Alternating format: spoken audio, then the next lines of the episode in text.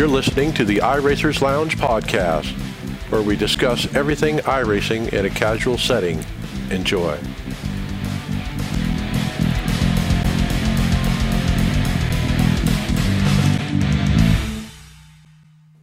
Welcome to the iRacers Lounge. I'm your host, Mike Ellis. iRacers Lounge is a podcast for the iRacer where we talk all things iRacing in a casual setting. Joining me are the usual characters Adam Josselyn. Man, I feel like a winner. All right, Brian Maccubbin. How's everyone doing? It's season. Uh, David Hall. I'm a bundle of joy. Greg Hecktus. I showed up. And welcome back, Will Gibson. Hey, how's it going, guys? All right. Today, we visit with the old teammate Will Gibson. We introduce several new series, and Dale Jr. asks the community a question. We hear Mike debate what Formula Wheel to get. So come take a load off and join us in the lounge.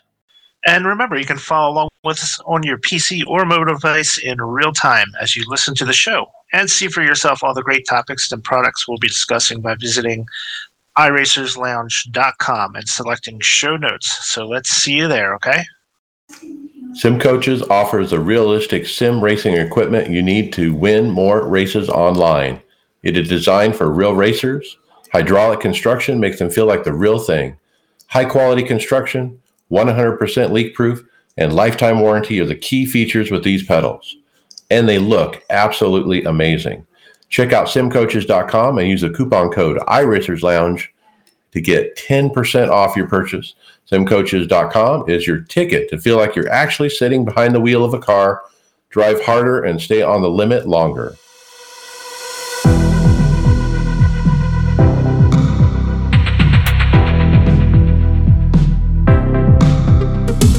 Right, Will Gibson, you're back. I heard from you unexpectedly, uh, coming on the show and hanging out. Uh, tell us what's up.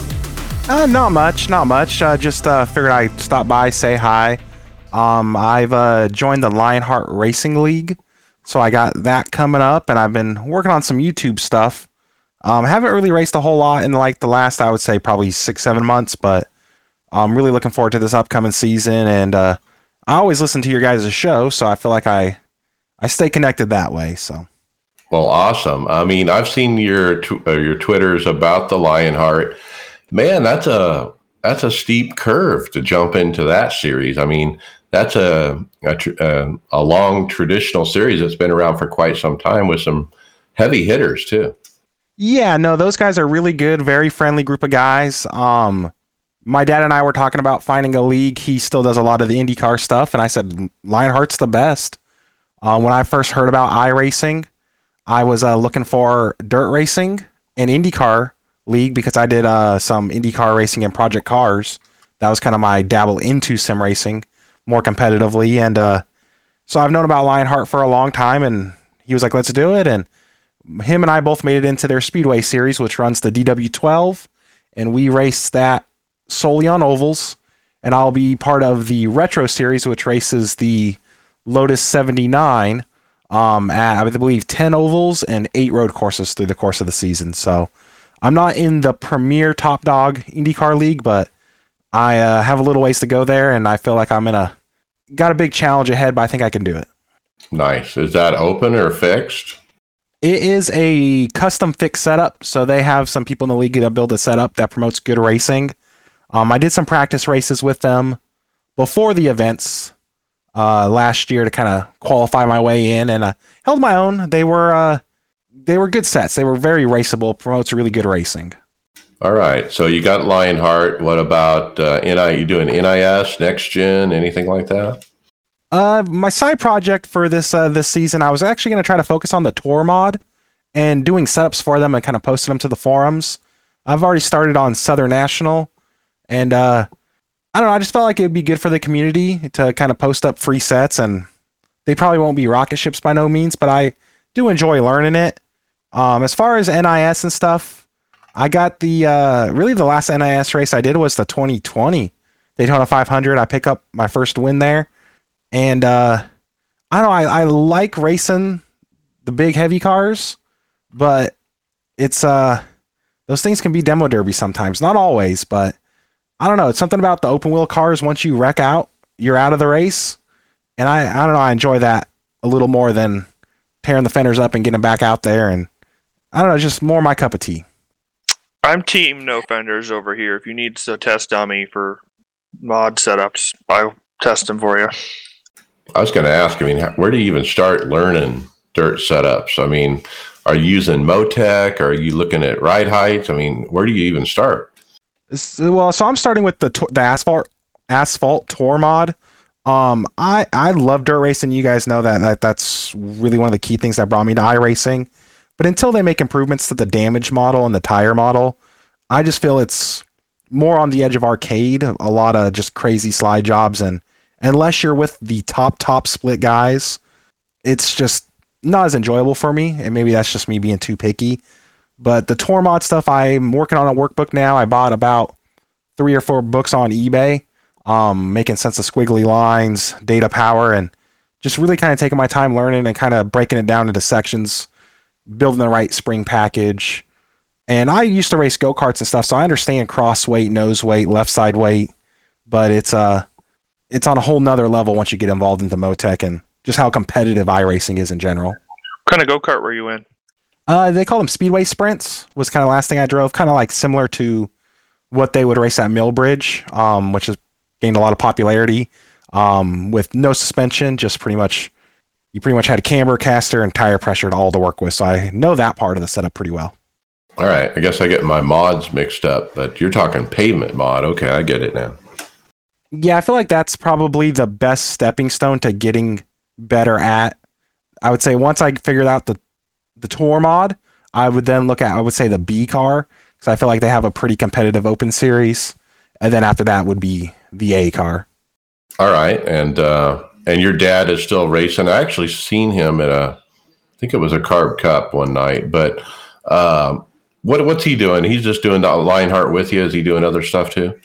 Uh, yeah, I would say most of his stuff this year is going to be Lionheart. He uh backed off of some of the official racing over the winter, uh, just doing some traveling and stuff. Um, my stepsister just had a kid, so I know he went out to Texas for that, and he hasn't been on the rig as much during the winter. But yeah, no, we're ready to kind of sit down and really take a crack at this Lionheart thing. Um, my main goals there are to not embarrass myself, but to still beat him. So Tough goals. Okay.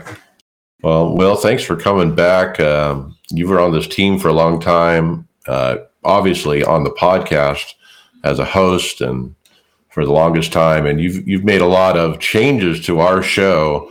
Uh, even the format that we have today is still a Will Gibson format. So uh, for that, I, I thank you, sir. Oh, hey, no, I loved it. I appreciated all the time I spent here with you guys. It was uh, a ton of fun, great life experience, and uh, really helped me with my ability to speak in public. Um, but you know, no, I enjoy. I listen to the show every week, and uh, really enjoy it. So Well, hey, we're we're happy to have you back anytime, and and this is great. We didn't have a guest. You hit me up. We're happy to have you. So, with that, let's jump right into stories.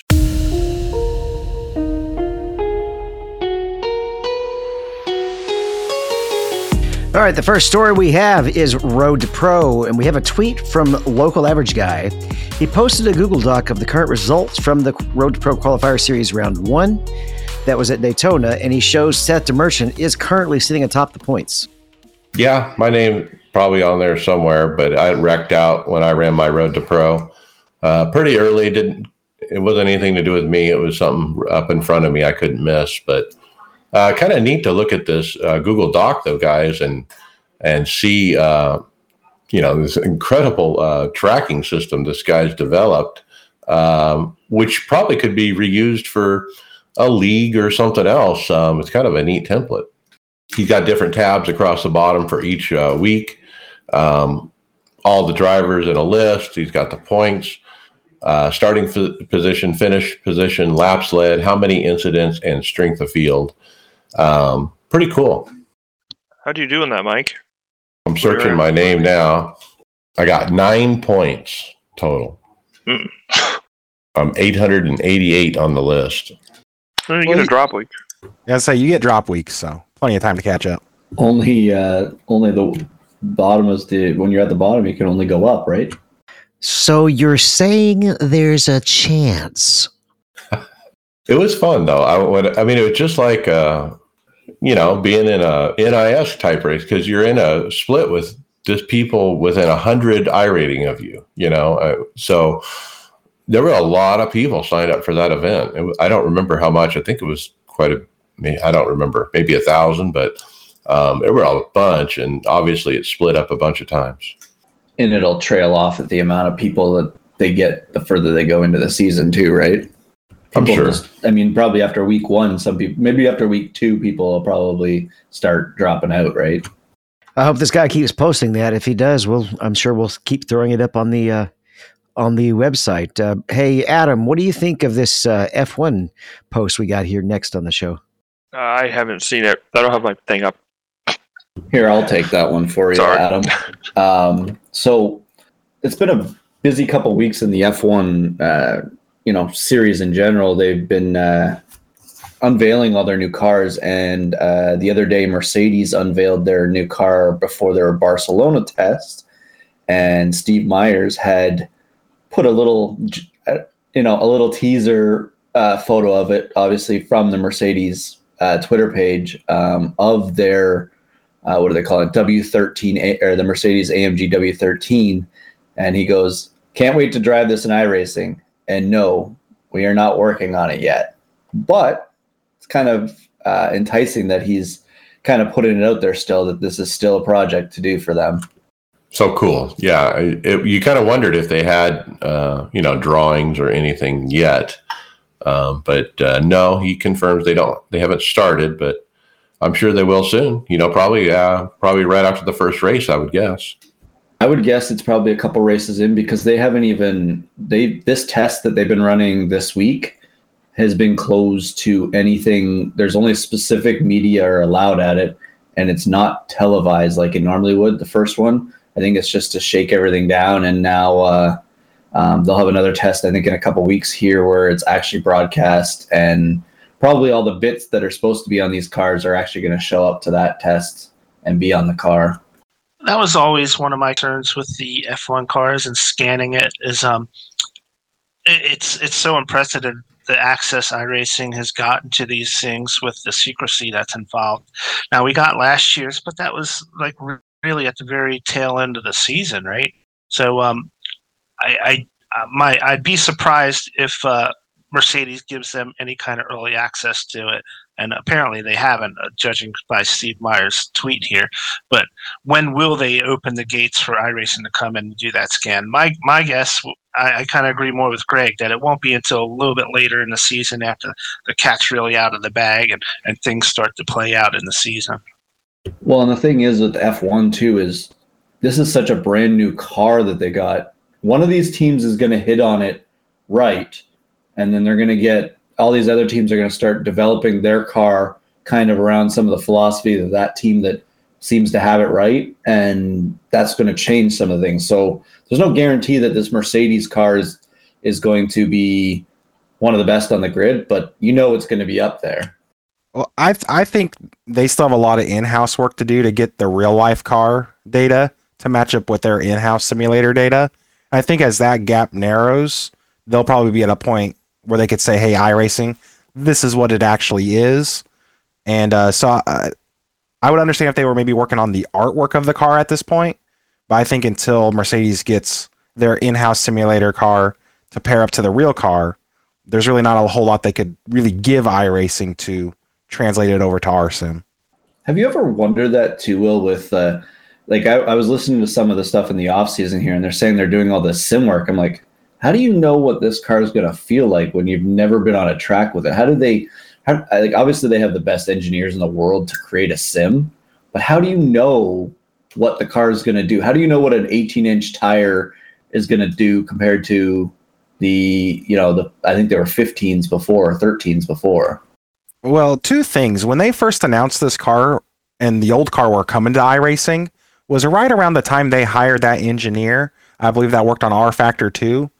And a lot of those in-house simulators are mods of rFactor 2. Their advantage is though they can get telemetry at 360 hertz versus the 60 hertz we get. So their data is a lot finer, a lot more accurate off of that. And I think that's why they use it. And I was really hoping as time went on that iRacing would get to that level and that a lot of these pro teams can actually source iRacing as their in-house simulators. Essentially like an iRacing Pro was kind of what I was hoping because at that point it would speed the data up coming from the teams to us as members. Um, so that was kind of my hope there. And I've also heard that it's actually easier to simulate a, a shorter sidewall than it is to simulate the taller sidewall because you don't have to worry about as much flex. Um, now I don't know how true that is, and I know iRacing does their tires differently than others because they're not they're trying to make it as realistic of a tire rather than just following tire data. So, but that was kind of my initial hope when Mercedes paired with iRacing is as time goes on, why aren't these teams using iRacing in their in-house simulators? And I know I think the first issue is that 60 hertz telemetry versus the 360. Um, but I think one day that might be the future for iRacing to get this car on the ground floor so the turnover to us the members would be a lot quicker. I wonder with any of these acquisitions that they've done is is it is it to help them get into a different uh, with using another company's you know not using their technology but using their know-how maybe to uh, and having some extra specialties to try some things to to bring it up to maybe that spec someday. Um, if you guys don't mind, I'll keep going. I think the reason they acquired the, I believe it's the publisher that did some of those NASCAR Heat games, is so they had an option because Motorsports Games pretty much won the bid for IndyCar. So you're seeing a lot more e-sport type events around rFactor 2. Motorsports Games is making an IndyCar console game. And I feel like if I'm IndyCar, it makes sense that you want to pair with a console provider because that gets your game into more hands. I know I grew up playing the old NASCAR 2000. I remember doing the press triangle for your pit stop and circle square L1. Um, so, I mean, as a kid growing up, those console games were, I mean, perfect for me to become a bigger fan of the sport and sim racing in general. So, I think some of those acquisitions were about getting options to go to console as well as the sim and uh, some of those I think were technology based as well to go there. All right, let's bounce on. How about um, podiums in iRacing? Now that we're talking about software, we've got uh, Mark Hedichu, or uh, that's man. The, how do you pronounce that? Hishu. Um, he posted in the forums just curious. So I've actually managed to hang out in the podium for a few races and iRacing. Where is the podium? Show me the podium. I, I looked in the message and he said even uh, some of the other little cheap games have have a podium. So he wants a podium animation if you if you score a podium. I yeah, but that podium lane. thing is like a European road racing side, whereas you know oval celebrates one winner and that's it. Everybody else is a loser, right? Yeah, but if you you got to go look at the thread as as well because Norm Hare has an awesome reply. If you just scroll down a little and look at the last comment or reply, I say I remember Excitebike on the NES had a podium, and that was years and years ago. yeah, it it is more of a, a, road racing thing, but there is a lot of road racing in iRacing. Um, so, uh, but th- that's kind of more of a video game type thing. Now, now is Norm saying that he wants to flush this idea? So, you know, I want to drive into win at Indy and then you know drive the car over to the little elevator thing and it lifts you up to the victory lane. Let's have the celebration be track appropriate. Like, you know, a podium doesn't make sense at every track. You know, especially if it's a NASCAR race. But uh, but you know, like if you're road racing and stuff, sure. If you win at Spa, yeah, let's put you up on the podium. I think they could utilize it like a photo mode. I think is kind of what they need. If you had the option to put your car on a podium, um, just so you could take screenshots to post to social media, I think that would be really awesome. And just maybe it doesn't have to be right there live time, but you could go after the fact and load up a kind of like you see the paint viewer, but instead of a white background, put it on a podium at a certain track or in victory lane. What if what if they did that on that that screen where we get the printout of the uh, the winners and where you get your I rating and all that stuff? have it as like the main, like a top banner as the winner photo, or the top three. Only thing with there is you start running into issues whether or not you're getting trading paints paint in there or not. If once you start taking it uh, in onto the website. Well, you wouldn't have it on the website, right? Because it just shows the iRacing paints on the website, does it not? Yeah, it would just show what your default paint from iRacing is. I don't know. I, you know, the closest thing I think iRacing has to like console games is like their trophy stuff. You know, where you get trophies for accomplishing certain feats. You know, that's not really, you know, that's not really something you would see in real life, I guess. But that's the closest thing I remember I can think of to to being a, a console based reward system.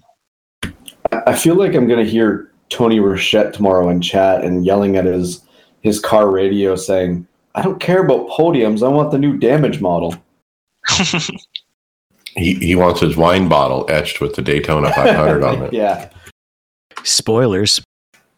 All right. Well, speaking of new etchings, uh, Brian, we have a new logo for the iRacing series. Yeah, this was something I noticed uh, last week. Uh, Nick Simon noticed it as well and commented on the forums that that iRacing has this new NIS logo, uh, and he wants to know if uh, they can add some files so he can add this logo to his paints. You know, like you, like your typical NASCAR sticker that you have on your window or your uh, your Cup Series uh, stickers and stuff like that. So, uh, so yeah, so why not why not create a sticker for this and add this to uh, to something you can put on your car? I'm guessing No. no staff got back to him. Well, um, yeah, Doesn't look like I it. no. haven't seen anything. No, no know- high res versions. Right, no high resolution. You know, you can always crop it from you know from a screen and and add it to you know whatever trading uh, program you're painting tr- program you're using.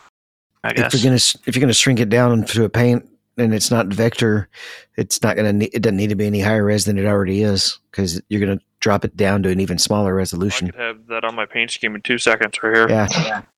So Yeah, it's when you What I blow it up, you want it. You want the highest resolution to start off with. You're using it for something big, but that small's. You could still paint a whole car with that thing almost the size of it. it's only in fixed though. It's not on the open. So I would expect to see it both on NIS open and NIS Fix. But um, yeah, it's just one at the time. This next one's pretty interesting. Uh, Greg, have you taken a look? It's how you rank against other members. And Greg has not taken a look. He must be doing some streaming stuff. Adam, have you gotten your show notes up now? I do. Um, Derek M. Cyphers posted links he created on public.tableau.com to see how you tank in iRacing with your iRating and safety rating in all four categories of licenses. This is so cool. So you click the link, you pick either road, oval, dirt road, or dirt oval. You type in your driver ID um, up in the upper right corner, and then it tells you your I rating percentile. And so I am in the 90th percentile, 90th percentage um, of all I racers. And so I'm pretty pleased about that. I thought it would be lower than that. My safety rating, 70% per percentile, not so great. I'm 99.2 percentile. Good Not- lord, I'm 93%. 98.1, How's everyone's safety rating? uh, 96.3. 90. 48.1. Safety rating percentile. So there's a, a graph here comparing, you know, I rating to the number of drivers. And uh, so they do a, you know, a percentile calculation based on that. I love stats. Pretty neat. I'm going to probably bookmark that one. That's freaking cool. Now look at now look at the dirt or the road one and see how you do. Oh god, I think we're just going to close the link and not look at that. 82. Road? Let's see. Anyway, So you're saying you're not in the top 10, Adam? what On road? on road? No, I, I can't even get my ID on. Well, the reason Well, I mentioned. T- oh, go ahead. We I'm setting are up a nice transition. We're forty-one point nine. I suck. 46 percentile for me, 46. So none of us are in the top 10%, it would appear. But what about these videos? Are they not in the top 10, Mike? Yeah, the iRacing Not 10, Top 10 highlights for February has been released. And uh, it's it's pretty freaking cool this time. Uh, the usual carnage, but the, the very first one is a little bit different. It's Daniel Morad, I think it's his name, and he uh, if, if he reached a certain amount of subscriptions on his Twitch, he said he would uh, rip his hair off his leg. He would wax the hair off his leg. So he, he has the pedal cam and he has a strip of hot wax uh, paper thing he, he, put on his really hairy leg and and right there on the pedal cam he, he reached down and just ripped that baby right off and and then he uh, shows his face and the pain uh, as he uh, goes through the stunt for getting so many different subscribers. He's uh he's the IMSA driver. Um, that's uh, former teammate Mike Morley knows him, but uh, yeah, he's the IMSA driver. Um, drives Mercedes in their IMSA events. Yeah, that was pretty neat. And then the second one was pretty cool too. I mean, uh, uh late models. It looks like at uh, Lime Rock, and a guy is coming down to the last turn, and he's barrel rolling down the hill and and just totally lands on this guy's hood. I mean, it, such a violent hit. Those corner workers need to be fired. They're just standing there talking about it. That would be an interesting addition if they actually activated some kind of reaction into the corner workers if there's an accident near them. I, and there was a another entry from Dan Morad of uh, Charlotte Oval uh, Formula V and Indy cars together, and it's quite the carnage uh, mess. And boy, it really is a, a, a, nice tribute to the damage model. You get to see uh, wheels and shocks and body parts everywhere. Is it just me, or does that Indy car look like it's like on big on like big mode, where uh, compared to these little V cars? Almost look like mini Indy cars, right? Oh my god, there's the one part when one of them collides, it just like parts everywhere. Now, as you get towards the end of the video, there's a lot of Bathurst uh, wrecks, of course. Uh, down at the starting grid of Bat- Bathurst, uh, the GTs just all pile up and literally block the track. I mean, there's like nowhere to go. I mean, 20 car pile up. Or as they go up through the the up to, up the mountain, as they uh, go through the first front stretch, a big pile up where the track is completely blocked and you got people arca breaking into that and stuff too. One Could of those imagine like that just you're getting ready for this big long event and then that happens. Like that just sucks. I think that first uh, Bathurst incident was actually um I think uh, like um a test run for RaceSpot before the broadcast. So that wasn't an official race, I don't believe. I think that was just a practice run which was probably pretty good for those guys to kind of get that out of the way before they were broadcasting that race. Seems like everything, this uh, some of the things that we've gone through this last week needed a practice run before it gets into the real thing, eh, Mike? Yeah. And then they show the guy doing the jump at Bathurst down at the bottom of the hill and where he landed it, but then he still hit the wall afterwards. We, we they showed that as a separate clip we reviewed before. That wreck at Watkins Glen in the uh, TCR cars. Oh my god, that reminds me of the Gordon crash years ago at Watkins Glen. That one was showing a lot of cool damage model stuff. Too. That was a really good one. They really need to get the damage model on a lot more cars, do they not? Oh, we do have an update on that later in the show. Next up, uh, none other than director of iRacing, Dale Earnhardt Jr. He posted in the forums Imagine the Pro late model being similar to the current Super, but with less power. Of these two choices, what do you prefer? Would you rather have the updated late mo- model stock or a new Pro late model? so gonna, he's got a forum. I'm going to be biased to this. Up here in the north, we run Pro late models, and I would vote for that. Down south, they run Super late models me being ignorant and Canadian, what's the difference? the same chassis, just one has more power, but it depends what track you're on. If you're on like a super flat track, you don't need a lot of power. Like Oxford on here, if you had a less powered motor with the super, you'd go faster. So the voting is 57% for the Pro Late and 42% for the updated late model. So it looks like you might get your wish there, Adam. Yeah, I'm trying to quit driving those things too. they always do something to draw me back in. How cool is it that Dale Earnhardt Jr. is involved in the decision making of, hey, what car are we actually going to work on? And and the best part is is he's he's asking people, right? Like when did we didn't really see back in the day you just see a car would show up to iRacing. You wouldn't get the, you know, what do you guys think type thing. It was this is what we're doing type thing. You really you also sure they weren't following just what they would see in the forums? It's just got a little bit more. Uh, I would say it has more exposure now because it's Dale asking instead of Greg West, right? It could be.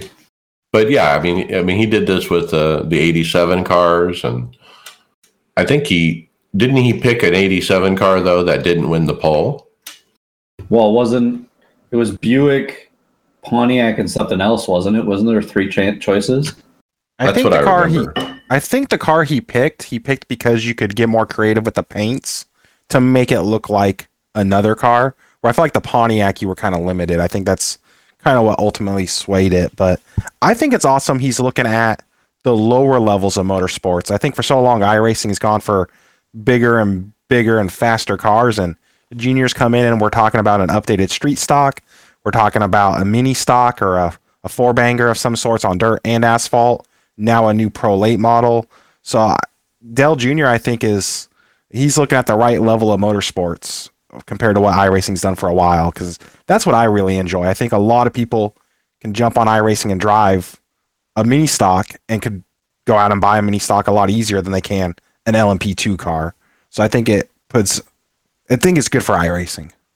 Won't this anger all the uh, short track guys that said that uh, when we had all the pandemic and people were watching the uh, um, the races online, telling people you can just go to your local track and do it. Now, if you get your local track type of car, you won't have to go to your local track to uh, to watch it. Yeah, I think Be it, I think it'll scratch an itch. I think I'm You just can hop on here. I think you can hop on iRacing and see if you like it before you go out and buy a whole car. And for the guys who have cars already, it's just more ways to practice. You know, and with oval racing, pavement oval racing, when you struggle with, like I am in the next gen car right now, sometimes it makes sense to, hey, I need to back up. I need to go back to these these lower series and Mm-hmm. the short tracks and kind of relearn what's what. Re re reestablish the basics. You're dead right. on with that. Well, jumping from the lower level tiers to Grand Prix, what we got next is a new series. It's the uh, iRacing Grand Prix Tour. Greg, you want to pick this one up? So we got NIS. For, Push your button. there we go. Does that work? uh, we got a new uh, series instead of uh, we have the NIS on ovals. Now we got the iRacing Grand Prix series, which is going to feature feature a 23 event, uh, full length, 305 kilometer Grand Prix in the AMG Mercedes, um, which is kind of cool. It's uh, for license level D uh, 4.0 and up. Um, so you'll have an events where you're going to have three minute practice, eight minute lone qualifying. Uh, like I said, the length races are noted in the schedule. There's four drop weeks. I mean, this is this is pretty serious that you they're going to get to this uh, this amount of stuff uh, for this series to have 23 events for it. Um, so there's a fixed and an open. Uh, let's go here. Trying to figure out some of the times. So Thursdays, there's a Thursday and a Friday. Thursday fixed, Friday's open, Saturday fixed, Sunday open, and there's uh, some GMT times are on the Thursday is 10, uh, 10 o'clock in the morning GMT time. Uh, was at seven o'clock GMT time? There's a, there's a bunch of times. If you want to see the schedule, it's kind of obviously it's harder with the GMT conversion, but to go through it all here, um, it's going to be a really nice series, and I, I hope it uh, gets the draws the uh, the uh, people out to to race this car because this will be cool. Well, I mean, I mean, I'm reading this wrong. I might be reading it wrong, but it to me it reads as Thursday, Friday, Saturday, Sunday, 8 p.m. Eastern.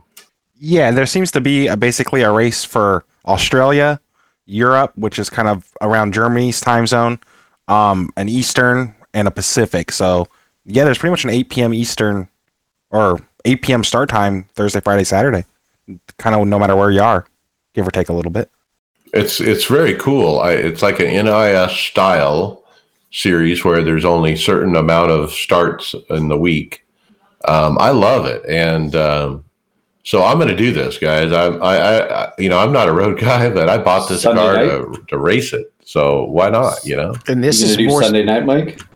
No, I'm thinking Saturday night before the uh, Sim 500 league race. Actually, that's not bad. I mean, it's a fix too, right? So it's not so bad. right, It'll be, It'd be fixed, better, right? and we run that, and then we jump right into the league race after that.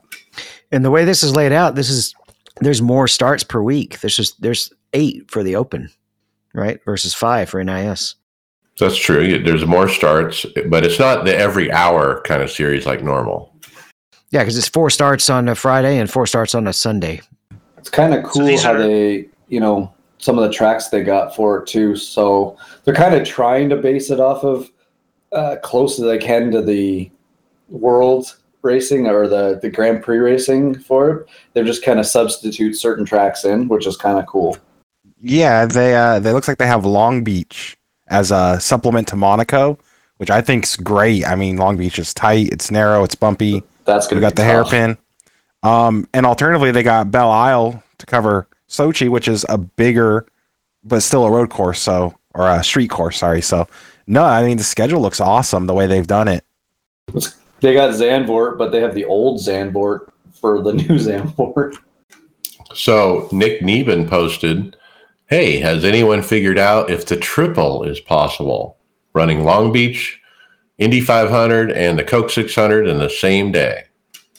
I don't think Indy 500 actually runs during the Memorial Day week, does it? For us, Isn't it always a week before? They always Yeah. try those that a week before. because I've never had to run. The, I've never had to run that and the Coke 600 in the same week. That's true. Yeah, I just we just know that the the was it like the, those two weeks or those three weeks there are a lot of long distance races for those couple weeks. So I put this up in the Discord at the iRacers Lounge Discord, and Oz, uh, one of our frequent contributors over there, he uh, speculated that this, you know, the Long Beach is maybe just a placeholder for Monaco because maybe Monaco's coming and we just don't know it. I'd hate to dash that hope, but that's that's I, I've told you how hard that track is going to be to get them to get scanned. They'd have to have scan data from it somehow. But didn't we hear at some point recently one of those guys say we're getting a marquee F1 track still and they haven't named it? That's true, but I mean, now what's a marquee track? We got a lot of F1 tracks left for them because now they have a 23 race schedule this year, and there's a lot of tracks. This is exciting. I, you know, I could give a crap about my road I rating, really. So I think I'm actually going to do this on Saturday nights if I own the track. I don't know if I'll buy the tracks, but if I don't own it, but why not? You know, why not run bottom split F1 and just see what happens? I'd probably recommend This actually sounds like starting a from great the idea. pits. Start from the pits, okay. Because I'm thinking about getting a This, uh, F1 wheel, you know, and this this kind of timing of me getting that wheel works out real good. And this is like NIS, even though it's an A series car. Uh, this series is open for them, so kind of makes me a little nervous having D cup D class drivers race in the uh, Formula One car. It'll be fun. I think that's to be honest, Brian. That's the only way they're going to get a bigger set of field, probably too, right? Oh, sure, yeah. That's, Well, that's, just the whole thing. Can we get a big field and we have a bunch of splits and that, uh, you know, it'd be like wreck avoidance fun. Did you see anywhere on it how many cars can be in a split? I was gonna say, are they gonna replicate a 20 car field, or are we gonna have like a 24, 28? I don't see it on here. I'm trying to find it if there is. There's no full. There's nothing saying it. So, um, does this doesn't? I I remember Greg West saying something about having you know a, uh, a Formula One championship though. So I would imagine there's still a championship season series uh, to come at some point. You know, for money, like or like uh, the Coke series or the Porsche series. Yeah. And I wouldn't be surprised if they took qualifying from maybe the results of this or something. At one point in time, didn't they take the NIS results as the way to get into Coke back in the day?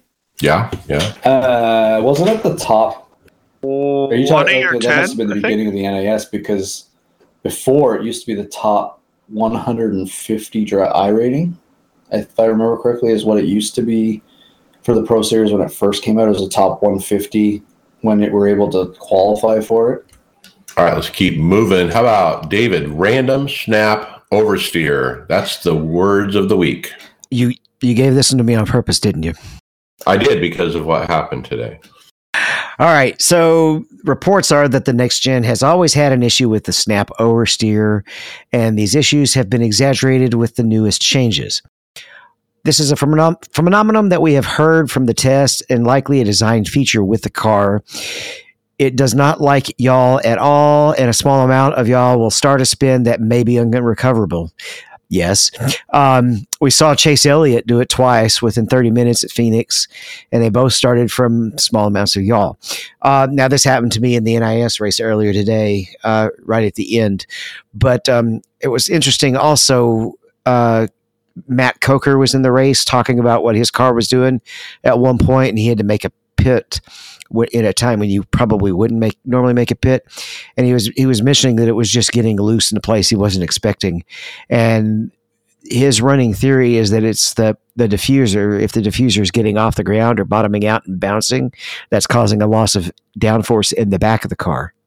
Yeah, and the quote you read is from uh, Matt Holden, one of the iRacing engineers, and just trying to explain, you know, this phenomenon of but basically, if you get the car twisted at all, you're you're done. Well, There's- they're, there- they're making some good of points in here too. Like you got to forget that this car doesn't have any side force anymore, and it also has no sidewall to um, of the tire to fold under and give you a little bit more grab. It kind of just you're on a harder tire, so it doesn't have any give to it to to grab the road anymore. Now it's not completely unsavable, though. I did save it. I just had to basically give up uh, about twelve positions in the process, right? Getting it straightened back out. But if you uh, and, and David, I don't know if you feel this too, but even when we run like a road car that has big big rim, small sidewall, if you start spinning it sideways, a lot of times it's not really recoverable with with the tires that they run. It sometimes just keeps sliding until it you you know you come to a stop. Yeah, if you're running a GT, you, once the slide starts, you you usually want to go ahead and just completely lock the brakes up because that makes your car stop turning, and it all just it just starts sliding, but it stops spinning, right? And tend, tend, it tends to make it a little easy to recover. Um, the only exception is the P1 car. You know, it's basically an upside down airplane. You can get it completely sideways, and it'll just straighten itself back out. But the car is harder to drive, and um, it bit me, but I still love it because I ran the, the race today. I ran well until the end. And when you got to people, other than cars that were really close to equal, nobody could hold you up just because the car had no horsepower. You could pass when you got to cars that were slower than you. And so, um, as much as it's taken me a while to figure Cali out, uh, I appreciate it. You know, I know, I know how much less frustrating it is in the long run. Yeah, it's better than what we had last year, that's for sure. I love it. All right, another new series, Greg, the Moar Mo Moar Endurance Series. I was wondering if this was going to come up. So the MOAR or M O A R endurance series will start in season two and will feature a bi-weekly race uh, with limited slots uh, for its new content cars like the touring cars, the GT4. Um, these two-hour-long solo endurance events uh, will follow along the IMSA Pilot Challenge schedule. Uh, drivers have the opportunity to practice in a race conditions before the endurance event. So that so basically you can use the IMSA pilot challenges to practice for this endurance event, um, which is kind of cool because I was wondering if having more of these uh, t- uh, t- touring cars, if they were going to do a series like this. So uh, two hours solo. I mean that's not a it's not a it's a normal length race for cup race. I guess is almost two hours when you race ovals. So it's we don't have we've never had a two hour endurance race, have we on here? How we doing? The BMW challenge. Oh yeah, that's right. Those ones, yeah. Um, which is kind of cool that uh, they're going to be doing this. So is, it looks like it's on Saturdays. There's one Saturday at 1500 GMT, and then there's one on Sunday at 0000 GMT, so midnight, and uh, 2000 GMT on Sunday. Awesome idea. There's a lot of these new series popping up now. This is kind of cool. I think the pilot the pilot challenge now. I don't think the races are long enough for multi-class racing to really be a thing unless somebody wrecks out. So I think these two-hour events will be perfect to actually allow these cars to. You're gonna catch up to the touring cars in the GT4 car, I think, in this series, and be more multi-class than what we're used to in that pilot challenge. Well, in those races, because you like you said, they're short, no cautions. There's just nothing. If you make a mistake, you're you know you got to be substantially faster to make up any ground. My only kind of question is is how can you make the whole, the whole race on a single fuel tank, or are you going to have to pit? Because I think that's really going to take it to another level. If you could do it all on one tank, that just seems like it might be too long. But that could just be me. To me, this sounds like Road NIS. Well, any of the GT4 cars, I don't believe they could make a two hour on a tank at, at all. I don't know about the touring cars, but a GT4 tank wouldn't be big enough. Now, Well, I read through the thread just to see what people are saying. Most of the discussion is about the time slots. You know, everyone, you know, wants one that works for them, obviously. And you mentioned Road NIS. Uh, that seems to be a good working formula. Is uh, limited but not single starts. Like I don't. That's one of the reasons I don't like the Road to Pro is because it's just the one start time, and it's hard for me to commit to that. Because like if we weren't iced in right now, I would be working Friday night. And Yeah, I be able to- can't commit. I can't commit to road to Pro. I'm too busy. Yeah. This- Um, so it's it's a good format. I think that that that creates strength of field races in a in a way, but still leaves more than one option. IMSA Pilot is fixed though, isn't it? I wonder, is this fixed No. or open? I can't I don't think so. find that information. IMSA Pilot is open. I would expect this to be open. Okay, okay, I didn't know if which if it was, but so that it, it I can't remember. GMT is five ahead, right, David? Of you, yes. So it would be so so it'd be ten o'clock Nine- on a nine- Saturday night. No, if it's at midnight, that's uh, seven. That's nine o'clock. No, I'm talking about the one that's on Saturday, fifteen hundred GMT. Fifteen hundred GMT. Yeah, that'd be ten a.m. Yeah, it'd be no, it'd be ten o'clock at night. No, it'd be ten a.m. oh, Fifteen it's fifteen hundred sorry. Europe is ten a.m. Sorry, We're going to buy the way. everybody GMT watches. Just subtract five. Or or you could just learn to subtract five. It's like second grade math. I was going ahead because I thought we were talking about ahead. I wasn't. I was adding, not subtracting. I was still doing And math gotta- right. I just was not doing the other thing right. Title ideal. How does Greg do maths? so, Brian, the next one is for Tony Rochette. Yeah, I'll, I'll fill in for Tony Rochette on this one, but this is uh, from Tyler Hudson. He posted in the forums that the new damage model development for the next gen continues. It's something we are working on and want to release. So, um, obviously, there's no uh, time frame discussed or anything like that that I saw. So, um, it's you know, I guess we're all assuming that they were working on it for the next gen car, but I guess this is just confirmation. But you know, that's got to come out sometime soon. Now, my question is: Is there any gaps in the Coke series schedule where they have a couple weeks to figure out how well this does? Because this is this this affects a major series if this is, goes wrong. So that's why they got to be careful when they release it. All Star Week. And also why they got to get it on. You know, they got to test it out and make sure it's working right before they release it, and and Coke drivers start using it. You know, you got too much too much is on the line in that series to have something go wrong on the technical side of this end. I think that's what's held this back so long. It's it's kind of been its own detriment to having, and the fact that we switched cars too, right? That didn't help. But the, having a, a pro series that's decided for a lot of money has made this. They're hesitant because of how they they let the other one out. You know, and what I've craven too, along the same vein, is AI. We need AI for next gen. I mean, it would have been great to run some laps at California with, uh, you know, the AI or even Daytona, you know, as we appro- as we prepared for that Daytona 500. That, that's a great point, Mike, because um, you know this is a brand new car, and um, you know it's every every track we go to is going to be the first time we've been to it in this car, and, and uh, AI would be a great great way to prepare for that. So next up on the list, uh, we have uh, the Porsche Tag Heuer uh, Super Cup Series that was uh, this past Saturday, um, and uh, was held at Barcelona. And Mike Ellis, or sorry, not Mike Ellis, no relation, uh, Kevin Ellis Jr. He's my wins the-. Wins the race. Yeah, he wins the race and takes the win at, at Barcelona.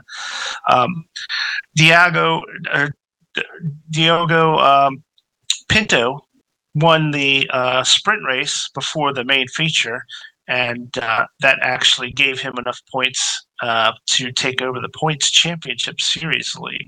So uh, congratulations to him. Um, it was uh, really interesting because uh, Kevin Ellis Jr. he actually finished eighth in the uh, in that sprint race, and of course with the inversion that put him on the pole, and he just took off with it. So you know, is it a was he really the fastest car, or did did he just get that great um, great starting position by finishing eighth in the sprint race? Uh, those those inversions are always real tricky. Um, because uh, it's it's it's great to finish in eighth, but if you finish in ninth, you're you're not getting that inversion. So uh, I don't know how many if people were racing for that spot or not in the sprint, but it's it's always seems to be a factor in these type of races. Yeah, and Also they- in the, these uh, guys. I was going to say, Brian, these guys are making names for themselves. You know, some of the heavy uh, hitters, you know, from last year aren't there, like Jaw, like uh, the the reigning champion. So Josh Rogers, right, so there's a lot of uh, people, you know, big shoes to fill, and you know, Kevin Ellis Jr. certainly putting his name out there. yeah, and to be fair, once he did get that pole position, he he actually dominated that race pretty well. So he was definitely fast. You, know, even if you finished eighth in that sprint, um, you you got to be really fast to hold everyone back in the in that final final uh, stage there. So congratulations to Kevin Ellis Jr. And uh, also uh, want to mention that um, in the All Star race and the prelude to that, uh, the win went to uh, Jimmy Broadbent. You know, a famous uh, podcast, uh, not podcaster, but a streamer. Uh, he always puts out great material. Uh, he's never been super competitive in those races, so uh, I'm sure this was a was a big win for him. Nice. This is also the last week to qualify for the Canada Porsche Esports Sprint Challenge. Greg. Yeah, so I've been uh, working on this uh, the last couple uh, or last week here or so. Um, I actually am off work tomorrow, so I'm going to take most of tomorrow and finish up qualifying for it, and hopefully to uh, to do it. What kind of? Do you have any idea how many people are are you're up against, or what's going on?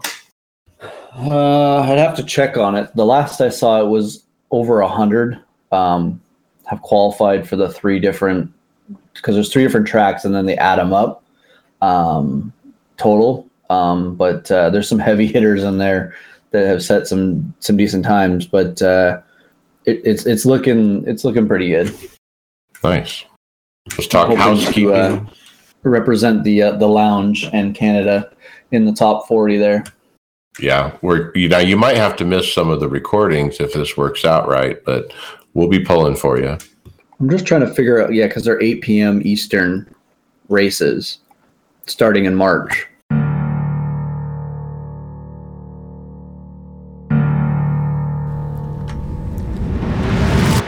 Want to take a break from the show for a moment to tell you about our sponsor, Sim Coaches. Months ago, I made the switch to Sim Coaches from Load Cell Pedals. I can tell you from the experience, the difference is huge. I'm able to brake deeper than my competition and be smoother on the power exiting the corner. They have helped me a ton. Right now, for a limited time, Sim Coaches is offering our audience 10% off your order. You can't find a better deal anywhere else. Use code iRacers Lounge at checkout. Head over to the simcoaches.com website and get yours now. All right, so housekeeping. Don't forget the Aftermath podcast. I'm guessing they're going to record this weekend. It's been a while. We have a, a website where you get those links. Uh, it's not so great today, but it does work, guys. So check it out. And we're on Wiz Widsome. Wisdom is what it's called. Sorry, Wisdom dot audio is apparently a podcast platform I've never heard of, but they contacted us and said, "Hey, we want you to be part of our portfolio." And so now you can get the iRacers Lounge at wisdom.audio. Don't forget, we're on the Performance Motorsports Network. Go ahead, Brian. Yeah, I was just going to uh, give you a quick update. Uh, so the um, this uh, script will be in our show notes. It might be a little delayed because we had a little bit of technical issues, but it will be in there, and it will be just as good as always. Yeah, you can get the link to the Wisdom uh, and check that out. Uh, we're on Spotify, Performance Motorsports Network, and uh, don't forget Discord. We're having great discussions over there. I'm always putting up a, a preview to one of our story ideas so we can get a discussion going. So come join us on Discord. Next, uh, fantasy. All right. Uh, so uh, I actually uh, Tony Groves, who is our fantasy guru, he was not able to make it tonight, but he uh, he wanted to submit to me uh, something that he wrote down to share with his thoughts of uh, the first week of the fantasy. So uh, here's from Tony. He says, uh, "What a great out for the third annual iRacers Lounge podcast fantasy league. And i agree with him uh, that was we did have a great participation. He said i'm pretty stoked for another fun season. I see last year's champion has returned and is starting out in a strong fashion in a three-way tie for third place with uh, a random tardigrade.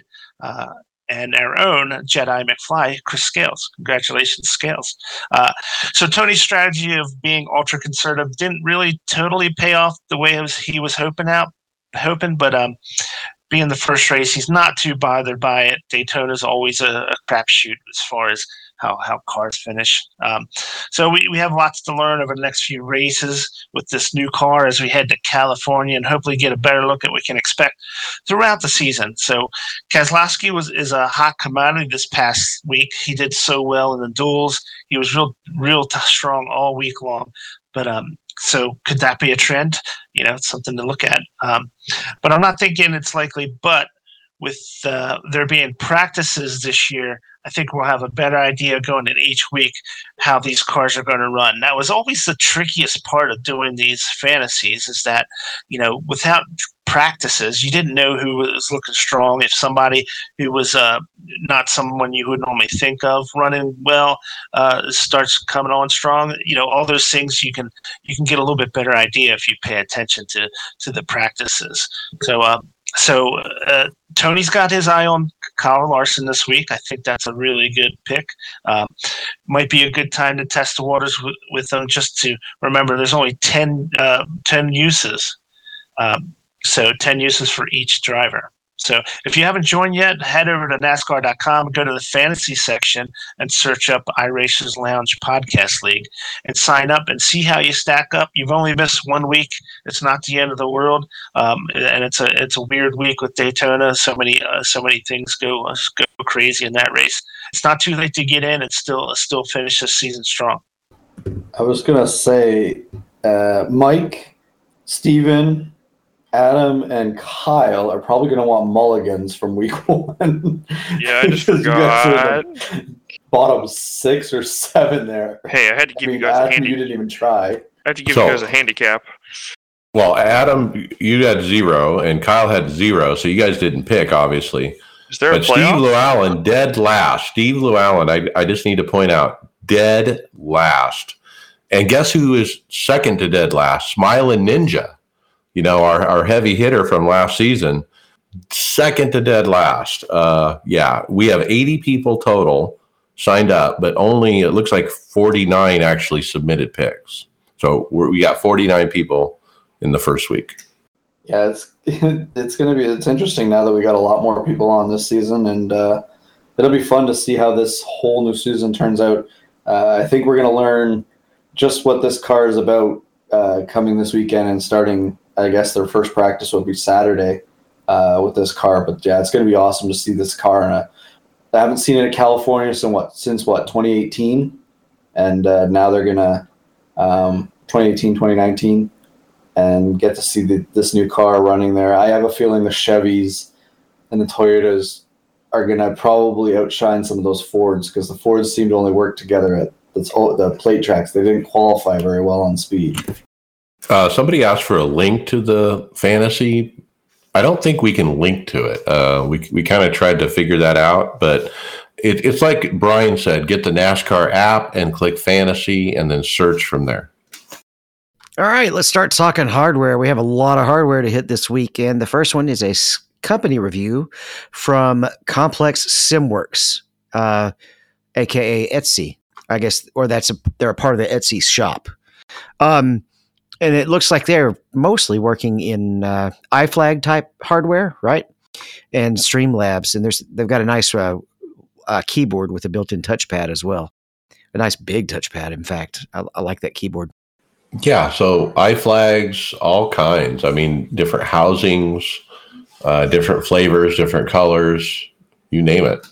Stream decks as well, and they've got icon packs for the Stream decks. Now, Bobby was telling us um, he spent a, entirely too much money at Etsy um, on sim racing products, uh, but they're they're pretty cool. I mean, I bought a few things off Etsy for my rig, uh, including my chocolate holder uh, that I have installed right here. I love So, how you um, call it a chocolate holder. I love how you just had that for your ring. A what? If I had chocolate, I don't know about you, Mike, in your room, but if I put chocolate down in my room, it'd be melted. Like my system creates so much heat. Yeah, So I just I, got um, a I got a holster did a s- for a Hershey chocolate bar, Adam. Basically, Wow. That's interesting. Uh, but yeah, just just for reference, um, Complex SimWorks, we did a we did a review of their iFlag uh, a couple months ago, I guess, and I picked one up. So um, I actually uh, dealt with them personally, and I can tell you that everything came in perfectly. Um, works great.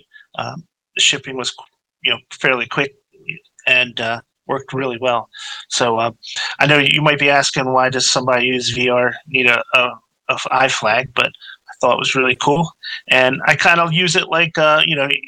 Going back to Mike Ellis's days in the recording studios as like a in session type of thing. When somebody comes in and sees the green flag, they know they know it's going down. So don't mess with me while I'm in VR. Now does it stay green the entire time that you're green, or just when the flag waves?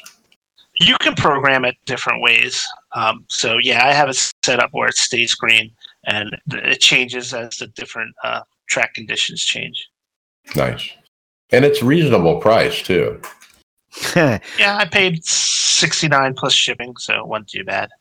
Well, what we have next is not re- reasonably priced, and so this is another one of those wheels we need to talk Mike out of buying.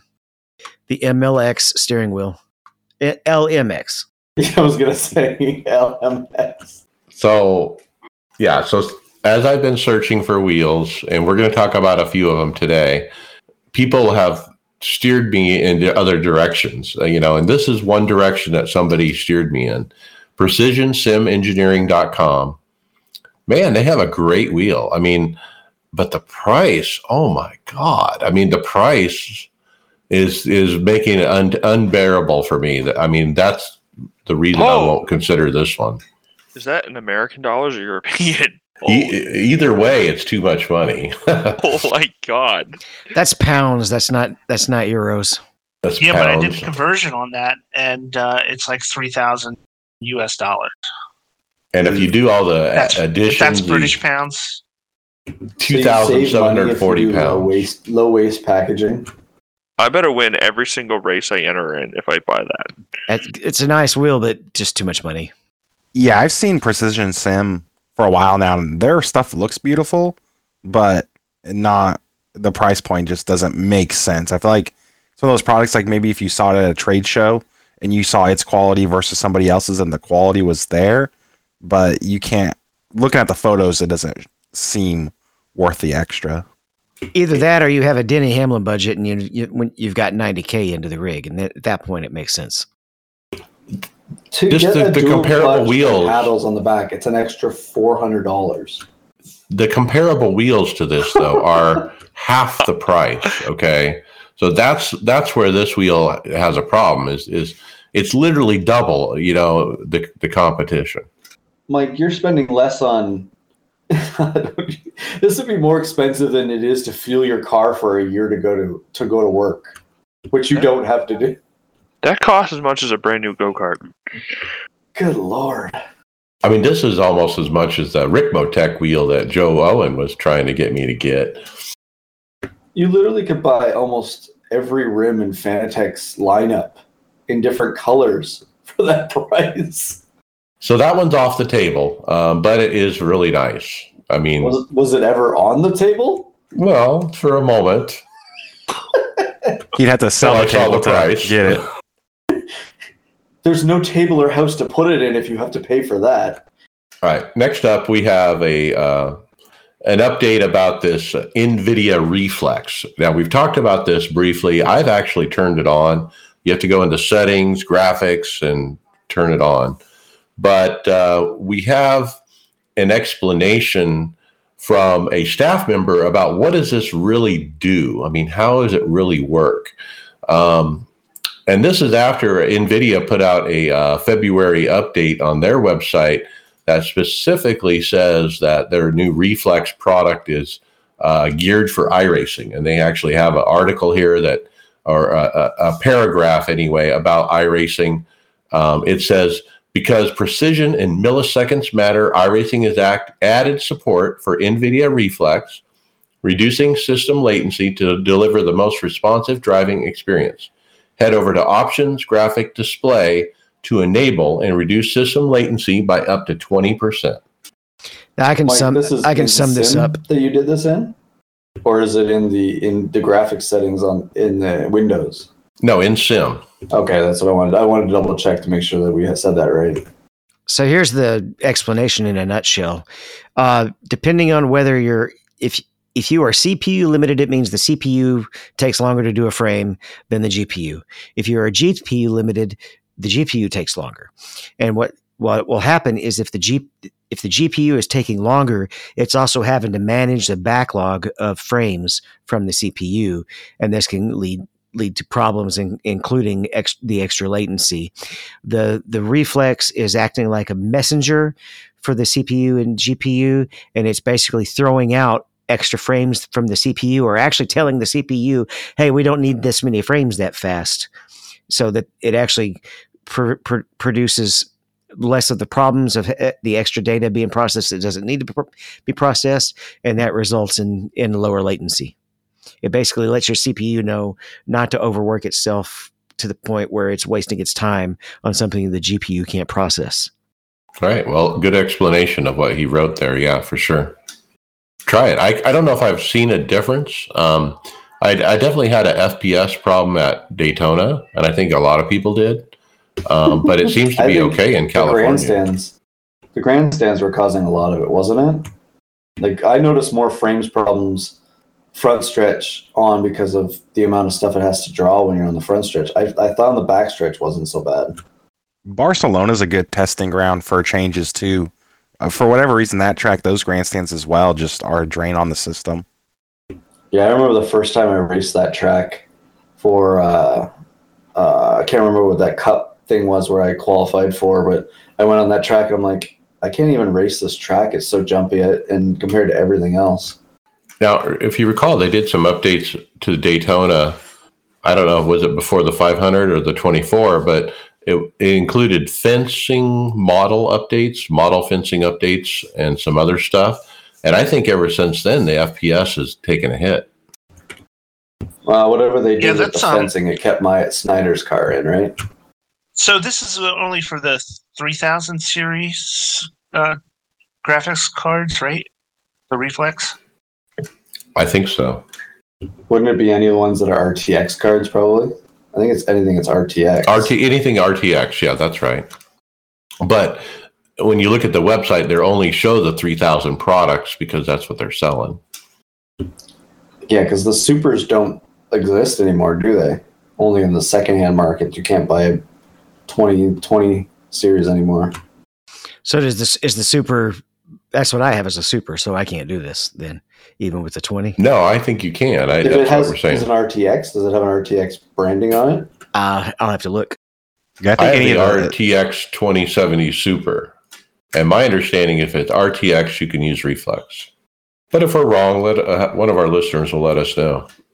Well, even my 2080 now shows iRacing as an option in the actual NVIDIA software stuff too. So All right, the best Baker Shaker settings. Adam, can't hear you. There you go.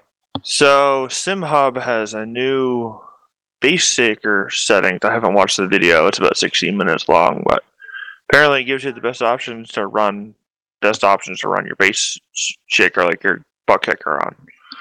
You might be able to better explain it to me. Well, it's just some guy who put up his settings for his bass shaker, basically. And um, I actually watched this video and, and compared it to the settings I had and um, actually made some adjustments based on his recommendations. Um, interestingly, I had most of the same settings he did. Uh, they, were- they were quite similar, but I ended up t- turning a couple of them up um, but it's a really good tutorial of how to use this software by SimHub as far as uh, working on the bass shaker. Um, and he kind of shows you how to program it. Um, there's more to it than just setting the volume level. Like you can set duration and different things uh, to make it, uh, to tweak it, you know, to your liking. I, I'm not watching the video, but I'm just glancing at the settings though, and you'll notice he's doing the same thing I suggested of uh, the RPMs, right, being on the lower side as far as percentage goes. Right. Yeah, this is a lot of this is subjective, you know, depending on what you want to get out of your sim. You know, some gear their settings more towards, um, you know, giving the best feedback for performance as far as um, slippage and stuff like that. Some people might just do it because they like to have like a car rumbling, rumbling underneath them, even though it might not help them with their actual racing. So a little, it, this can be a little subjective, but um, it's still it's still good to listen to or watch just to uh, have him explain a little bit to you if you weren't familiar with some of the settings, what they do, and some of the some of the adjustments to those settings. I think this is definitely something that I might. That's probably the next addition that I'd want to add to uh, my rig. Would be a, a bass shaker and try it with uh, with what I got. Yeah, and when you first get one, I mean, it's a little intimidating to you know look at the software and try to figure out what you want to set. And so I I don't know. I think somebody on the team gave me their settings to start with, so I was up and running out of the box. But for those people that don't have a teammate, I mean, this is very helpful to at least give you a starting point of the programming. Uh, hey, set it to what this guy thinks, and then uh, tweak it from there. I think a lot of problems with, like you're saying, Mike, is with people. There, some kind of, it can be intimidating sometimes with the software because sometimes they don't even have, you know, expl- explanations of what all these things do perfectly too. So if somebody else has tried it, at least it helps you out, right? Yeah, and he goes into the if you have multiple bass shakers and how you can you have different things programmed for different you know left and right or front or back and and all that. Now I only have one, so obviously that didn't apply to me. And but uh, yeah, Well, this next video is another feature from our primary sponsor, Sim Coaches. And this one's pretty neat. I have not gotten to watch it all the way through yet, but there's a tour of their shop. And you get to see how it all gets put together. And it's a pretty big little operation. it. I watched this video, and, and we've seen a tour from Sim Coaches before, like a, a more of a brief tour. This is the full on tour. Okay, so um, he's got quite a facility here. he does more than sim pedal brakes. Um, he shows they do automotive parts for cars. Um, he has Haas uh, CNC machines. Uh, he's got several of them. Uh, I think he calls it Machine Row. Um, he's got this monster one. I forget the name of it, but it's not a Haas brand, but a different brand. This monster uh, CNC machine. Um, and he shows, you know, how they can take blocks of steel and, and set them into the open a door and set them into this the machine the, and the the thing turns around and it machines them, and then they can reload uh, fresh material in as the thing is cutting on the other side, and so it's real efficient. Um, but he basically just gives a tour around the shop of um, not only you know how do they make the the pedals, but uh, the different people working on them. Um, you know, you get to kind of see the different employees, and uh, he shows us all the parts and the different you know sections. He's got offices, and it's a pretty neat setup. But I think the big thing that really comes across is these guys are here to stay. I mean, this isn't a one-off venture out of somebody's garage. I mean, he's got he's heavily invested. I mean, he's got the all kinds of machine the machinery to to get all this stuff done, and um, and it looks like they're quite busy. You know, making business. I, I, I'm uh, I'm interested in the uh, S13 car that's on the uh, lift there. That's a nice Nissan S13. Yeah, they have several uh, you know side projects like that. They have some go karts they show off. Uh, I think there's some 80-20 rigs uh, they have that they've kind of put together. It's a really retro motion rig. That's what that actually is. But you know those Haas CNC machines, those aren't cheap. I mean, we're talking like you know 20, 30 grand, 40 grand for a cheap one. They might get real cheaper cheap here if it keeps being associated with the Russian team. It's called the Doosan. That's his big one, and it literally has a door on it, and you walk into it. It's that it's that big. But he, he shows the the machines cutting the metal too, where there's water squirting in on it as the the laser or the cutter thing is cutting through the metal, and it, it's it's cool. Uh, Lawrence has got a neat setup, and man, we're so uh, happy to be associated with them and and having them as part of our show. And do remember, uh, we have a discount code. So go go in and put in iRacers Lounge podcast, right? And that's 10% off. And no other company has that high of a code, right? Everybody else just should give getting 5%. We have the best deal. That's right, and it's iRacers Lounge is the code. Definitely support these guys. Get everyone. Yeah, And when you put in that code, it lets him know that you heard it from us. And that definitely, it, we need that help as well. In exchange, you'll only get pedals on the market. So good deal. Okay, this next wheel, boys, this one's got my eye. What was the price on this one? Because the features are good on it. I, I, I think the features are good if the price point's right on this one. Yeah, the price point is right. I mean, we're looking at, uh, I want to say 700 euro. I forget. Um, that's a little bit higher than what you could get the the the Fanatec wheel for by about a couple of hundred. But it, it is a nice wheel. It's got a it's a little bit lighter on the buttons, but it's got more uh, it's got more toggle switches or hat switches in the in the middle, which is nice. It does have two. It has more than you would probably need on it, to be honest. So if you want to spend the extra two hundred, there you go. Now, is it 200 plus whatever you that podiums thing you have to get to attach to your rig? Oh, so you have to get the Podium Hub 180 to go with it. Yeah. So you're looking at a thousand dollars, probably US. So now but- you're spending five hundred more. So I was looking. Now you got to remember what I'm comparing this to. I was comparing to Cube Controls, their new one, and I would have been about 1200 out the door for both for everything. And so this is comparable. This is a little bit less, maybe 100 less with everything. And so I like this wheel because it looks like it's an authentic racing wheel. Well, if you get the, I, I, still like the F, the V25 Fanatec one because you're spending 500 with the advanced pedal module, and you've got you've actually got three pedals on each side, paddles and on each side instead of twos. So you've got the clutch option, and it does it, and it's it's native to the to the system, and it's got the quick lock on it. You don't have to buy a, a hub. Now, I found the US version of the website at asher-racing.com. This V3 uh, Formula wheel is out of, well, it says out of stock because it's a, uh, expected to be available quarter one of 2022. So it's not for sale yet. Um, but yeah, And uh, anytime I've seen people ask about high end wheels, this is pretty much what people recommend I see more often than Cube um, because of quality issues with Cube, which I think are just really hit or miss.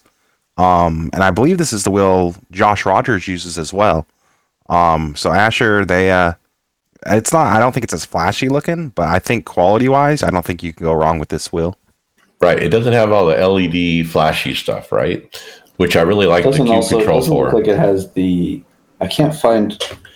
I might be just missing it. Does it have the uh, double clutch mechanism? I don't think I see it. I think it's an option.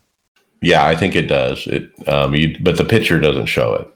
But uh, yeah, I mean, you're right. Will a lot of people use this wheel, and I have not found anything bad about it. Now, the cube controls, I have heard quality problems. I've heard firmware issues, um, and so yeah, I'm on the fence still, guys. Um, I, I probably narrowed it down between the cube controls and this Asher wheel, um, and I really 50-50 on them at this point. No, I can't see the script here. Have you checked out uh, Gomez Sim Engineering? There wheel. Oh yeah. Oh, Oh, yeah. That yeah. was a that's what I was starting with actually, but Oh, okay.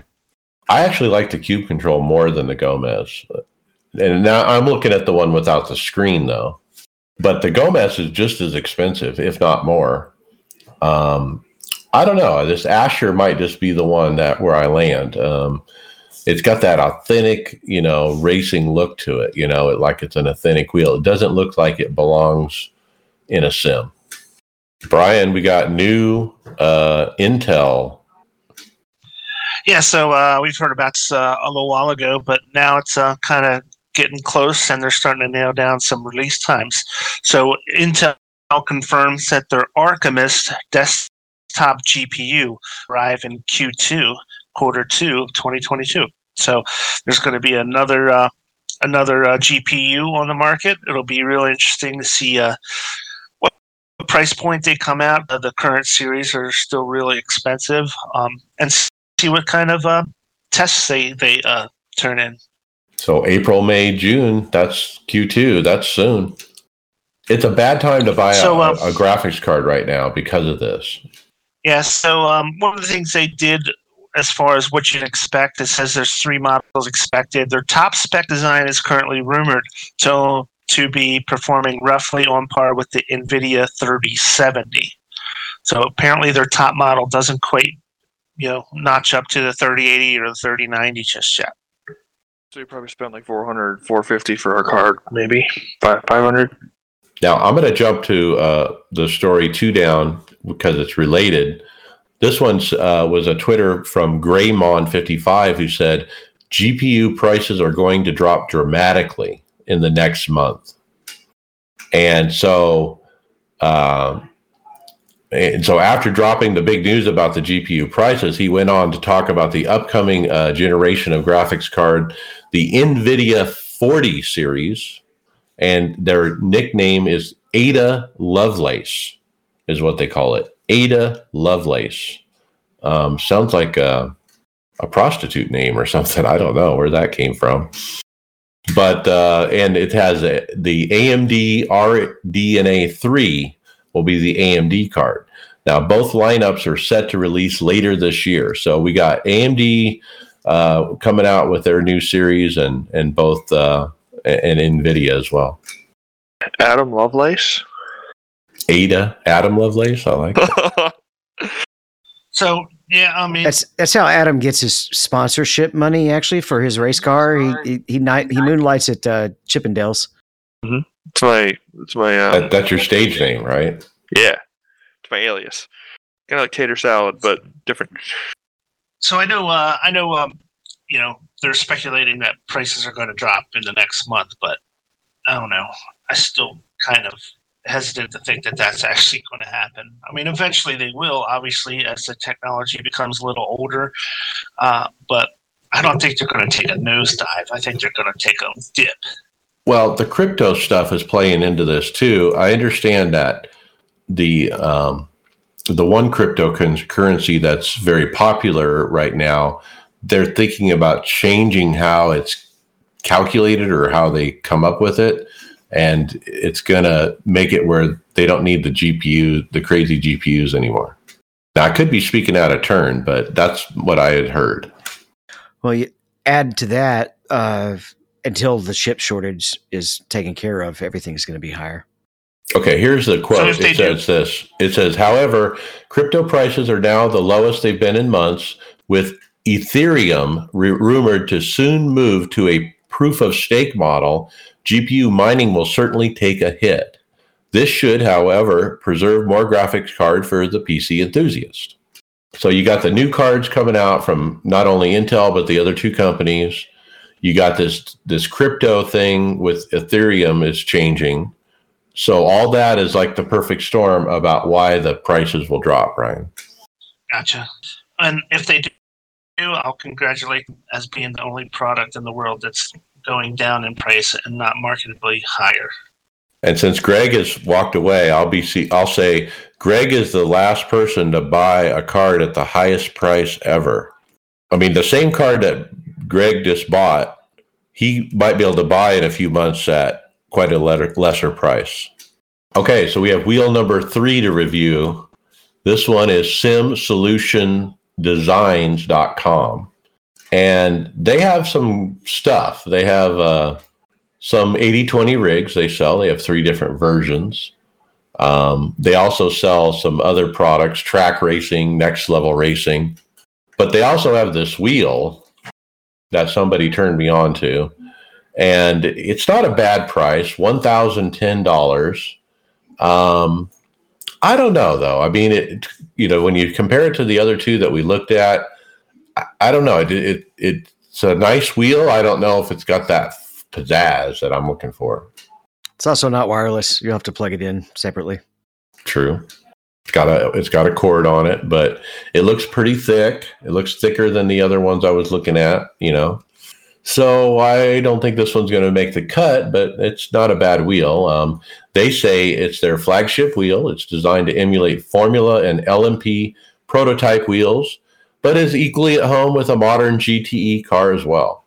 And that's what I'm getting this wheel for is for all type, you know, all three of those type cars, you know, LMP, Formula, or even GTE.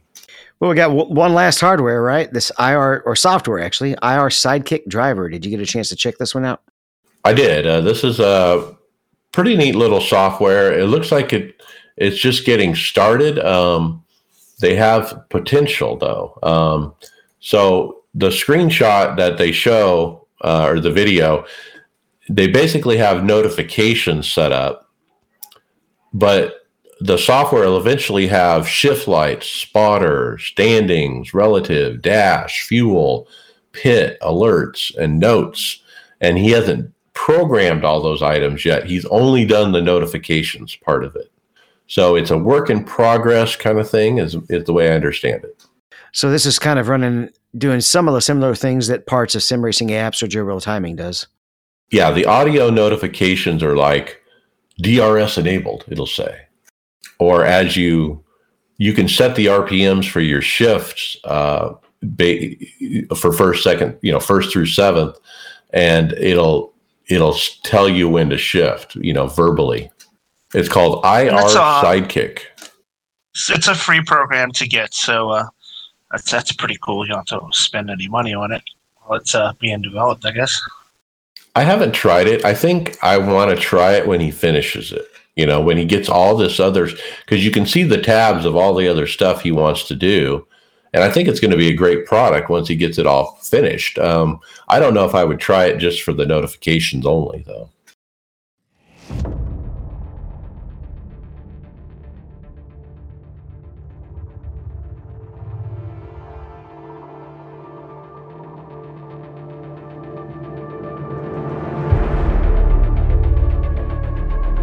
All right, let's hit the results. We uh, hit, went to Daytona again Friday. How'd you do, Mike? It's been a tough, tough uh, start to the season for me. DNF, I led a bunch of laps at one point. I even had a breakaway of about 12 seconds. On a green flag stop, I somehow only took two tires and one tank of fuel. Uh, I guess I messed up on my button box. I pushed the wrong button or something. I don't know. I don't even know how it happened. And the other part of it is I had actually used my mouse before I stopped to check did I have everything right? And uh, I did. And so, again, I don't know how it happened, but from there it went downhill. Uh, I never caught a caution. Uh, I had to pit on my own without a group under green. Uh, then later got caught up in a wreck. Huh. Brian, you let's go to Brian P two. Yeah, so uh, let's see. It was um started around qualified round B10, which which goes to show you our setup was pretty good in qualifying because in fixed races I always qualify at the very back of the field. So um, so I, I made my way up to the front because you can in this car. You know, once you get, you don't have to get in line on the bottom and just stay where you're at. You can run two lines and move to the front, which is why I really love this uh, drafting package. It's really the first. This is really the first uh, uh, race I've done on it in the in the uh, drafting package, and it's fantastic. Um, we had a couple breakaways going. Um, couple cautions that brought everything back together. But this, you know, as as uh, the race went on, the field slowly attrition down to you know just a few race cars to the point where it was just three cars, and I was one of them that were still in the lead pack.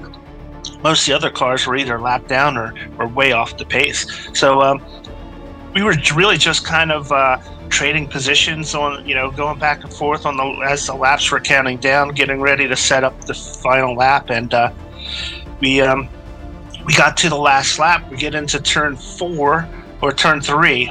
And uh, I was on the low side of a car that I was trying to get by to get into the second position behind the leader. And a lap car was in front of us um, running on the track but um, at the on the low line so the car that was on my right kind of pinched me to try to use that lap car as a pick to keep me from uh, getting around him. So, you know, this is the last lap of the Daytona, and I'm not going to get picked on the last lap of a Daytona by a lap car. So I tried to squeeze through. I made contact. He spun out, and uh, I went on to finish in second place. He wasn't really happy with with uh, me uh, spinning out on that occasion, but I tried to get through with that lap car, and I'm not to, you know, I don't I don't think you should expect somebody to just sit there and get picked by a, a lap car on the last lap of a Daytona race. So, um, just didn't work out in his favor as far as that goes. But P2 is really cool. Um, it's kind of like kissing your sister, as they talked about uh, on the uh, Door Bumper Clear podcast. Uh, but you know, I'll take it. It's, it's a great run. I didn't have any incident points at all up until that last uh, that last that last spot there. Man, what a what a run. P2. I mean, it's so bittersweet though that you, you didn't get the win though. I'm it's just it was tough to listen to um, as you went through that. I was listening uh, because I had already wrecked out and was watching uh, Brian and Tony finish off their races. Now, Tony Rochette, he wins it, the Daytona 500. I'll read what he says here. Rochette the Chubby Burb is a lone Tifosi 2022 Daytona 500 champion. Started in the back, had several misses with wrecks, was a lap down at one point from trying to push someone that didn't know how to hold a line. Got waved around on a caution and got a caution with four laps left in the tank, put me up front. Had a great battle with second, last 20 laps was dodging lappers, but the car was definitely faster. Thanks, Mike, for hopping in the last 30 laps, and Brandon Newhouse for the great looking car the first official win in the next gen and the first win since July of 2020. I'm a Daytona 500 and Indy 500 champion. So uh, I was I was running my race at the same time they were doing this, and Mike, you know, we were all on the the same um, team speak channel together, and I was running my race, and Tony was running his, and uh, they were Tony and Mike just went crazy when he won. They were screaming. It was so cool to see. It was it was a lot of fun. Um, of course, I was already in the dumps because I finished P two, but but it was great to hear those guys. They had such a it was it was just a great reaction. Well, you think about Tony's and all his P2s last year, you know, and how many times he could have won and he didn't, uh, or the time he finished second to when I won. And so for him to break through finally and get, and get that monkey off his back, yeah, it was it was a big win for me. I mean, and I'm just a spotter, and and how I loved spotting the end of these races, and and you heard it, Brian. I was I was I was chatting his ear off. I was like, we were talking scenarios, you know, like, okay, there's there's three of you left, you, you know. You, they're going to gang up on you. You need to be in the bottom. You need to be in the top. You know, I was telling him all this stuff you know, hey, they're gonna they're gonna go to the outside. Make sure you block to the outside. Uh, you know, I was just coaching him all this stuff, and and then you know I was spotting too. I would say, "Get down, get down," and he, he wasn't listening at one point, and, and he lost the lead. And I thought I thought he lost the race at that point, but uh, he didn't. Uh, he had a faster car, as he said, and he was able to get around that guy. And uh, it was a good win for Tony. Nice. Another almost win, Greg. Oh, was I frustrated after after that race? I had the car to win that race. I Shit led was fast. That car's quick. 100 laps. I we had a what did I say it was up to? I think it was up to 41 second lead. The top four cars we had lapped up to sixth, and I screwed up going down pit road. Lost the draft a little bit, so I was like in sixth. I was like in fourth spot, but with, had lost the cars. The caution came out, and the lap cars that were around us got racing and caused the big one with like 15 to go and basically ruined my chance to even even think about doing it. I was going to make it on fuel and everything with or just make it in general at the end there and huh, I just I can't believe it. I just I couldn't believe that I had that much that good of a car and and threw it all away and got it thrown away by a stupid accident. All right. I guess I'll go. Yeah. So, Infinity finished sixth. Literally wasn't that great. Um, I was just still trying to learn, to relearn the track again, the draft. Um, I wrecked out of three truck races in a row, and finally ran a fourth one. Took the white flag leading, lost the lead, and then come back around, made a crazy crossover coming off four. This is Saturday night. Won a truck race by three thousandths of a second. Um, Sunday ran the top split 500, and somehow um, I was leading with 16 to go on a restart. I just didn't know what to do, and I was number 28, so they shuffled me out, and I ended up flipping over on the last lap and finishing 11th. But um, I downloaded sim racing apps, and that just really helped me with getting on pit road because the last two or three years I've lost the draft coming off pit road every single race. I've tried to run the 500, and this year I didn't have any mishaps, and actually was beating people out of pit road. Okay, and then Sunday Open, Tony Rochette caught up in a wreck, RIP. David, P6. Yeah, this is one where I've definitely had the the front running car as well. Led a few laps. Uh, the way the cautions fell, though, with our fuel mileage, it kind of shuffled me back with bad track position towards the end, and there just weren't enough guys that knew how to to push the outside lane in this particular race. So it's just kind of stuck, and ended up falling back to P6 on the last lap. Okay. Sunday fixed, I ran and another DNF. So I didn't finish any race at Daytona. Um, I was wrecked out on lap 16. The pack was lapping a lap car.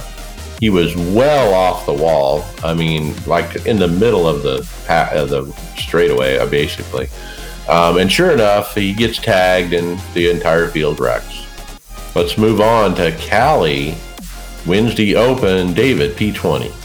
Yeah, it's been a challenge figuring out Cali. We we finally got there, but um, for a while I was really struggling with being loose right in the middle of three and four. Uh, so was everybody else. I mean, it's, it's been a caution fest all week. On this one, um, a car a few, a few spots in front of me gets turned, and I'm just praying this guy's not going to come back up. But um, when when he got turned, he wasn't spun. He you know he was his car was turned left, and if he had kind of kept if he'd kept the car rolling instead of locking the brakes up at that point, he probably could have kept it from sliding right back up, by because you can still kind of turn point the car with the wheels. But he he locked him up, which is a lot of people's instinct, and came flying back and wiped me and another car out. Uh, seven minutes of, of optional. I just went ahead and fixed it and limped around for for the rest of the race. The last three quarters, five laps down, and still finished twentieth. All right. Tyler Williamson, P2. What a run. He got a 4X on lap two as the guy locked up the brakes, avoiding a wreck. Battled back from going a lap down twice and a black flag for entering closed pits. Noob mistake. Late race caution for the green white checker with an amazing setup. Helped me get the podium. Great help from the team before and during the race and felt really fast. I signed up for an Xfinity race, and it was almost a 5,000 strength of field race. It was nuts. This is Monday night, and I'm a 4,600 I rating, and I was number 18. And I qualified about 25th, got up to about 11th, and I tried a strategy of pitting last. And when I come on pit road, I was a leader, and the caution came out. And everyone else had like 10 laps on their tires. So when I cycled back out, everybody had to pit again, and I stayed out on my new tires. And I took this is about again 15 to go, come off turn two, and I self spin by myself coming off turn two as the leader. Rookie mistake, I guess. Rebounded to 16. I don't think rookie mistake. I think it's just a harder car to drive. Well, you were in the B car, but Yeah, still not easy. Tony Rochette, he got a P8. Well, this was fun. 15 cautions, tagged in a few, stayed on the lead lap all night, was doored and walled eight to go, and wrecked at the checker. Thursday Open. I wrecked out. Uh, I did it on my own. I was too fast getting in at uh, the corner at one point, and it just came around, and you know that snap loose, and I overcorrected, and uh, Dale Earnhardted it into the wall. Now I did finish after my repairs. Now the last time I uh, got wrecked, David, I, I went out and ran around for a while and then blew up because I didn't finish my repairs. You told me, hey, finish the repairs and you won't blow up. And you were right. I was able to actually finish the race. The first race I finished in uh, NASCAR this year so far. yeah, I'm not 100 percent sure on that because I had some guys in our in our race this morning or this afternoon saying that they've been able to run with some damage and not blow up. But it sure does seem, especially if you've got anything wrong with the grill, it's just going to go pop. I know on on my race on Friday, or was it Friday? No, Wednesday. Uh, I started to overheat with the water before I even got back to the pits because of the damage. Um, and still, ha- and if I had not gone ahead and fixed that, I have no doubt I would have popped. So, I finished P21. Yep, Steven took a win. Steven took a win. Steve Llewellyn. Now I was able to jump in to his race on the, and get and see the last lap. Basically, uh, he was in a fuel mileage run. Uh, he had just enough fuel to, to finish. The guy in second actually ran out on the white on the backstretch, and so uh, I'd say I'd called, "Hey, you got a seven car lead."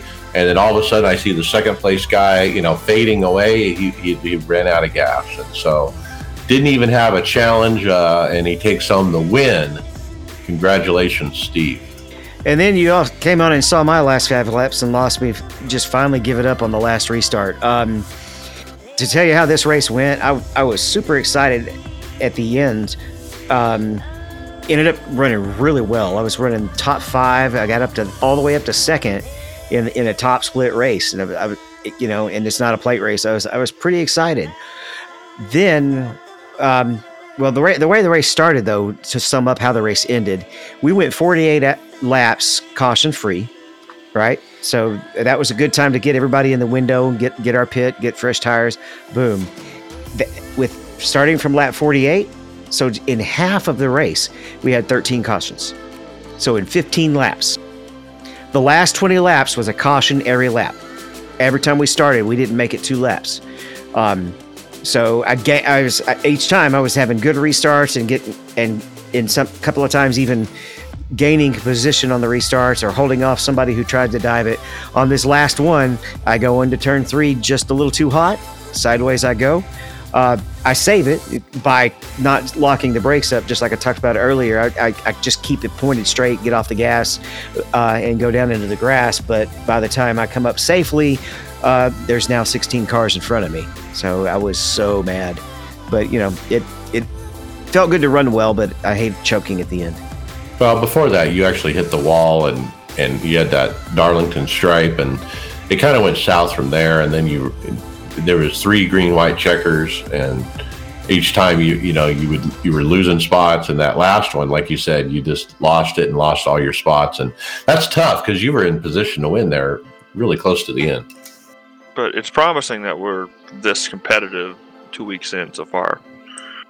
Boy, is it. Okay, let's talk official. Kyle Pendygraft, P1. He started P13 uh, in A Open and just kept it clean. Made a last lap pass out of turn two and got pushed to the lead and walked away with the win. Uh, Road to Pro, I already told you I wrecked out uh, running 10th on lap 12, couldn't miss it. Let's talk uh, Sim 500, the 87 car. Greg should have won. Yeah, I got. Uh, I was running real well in it um, up until the pit stop because it went green all the way through from start to finish, 65 laps at Cali in the 87 car, and it.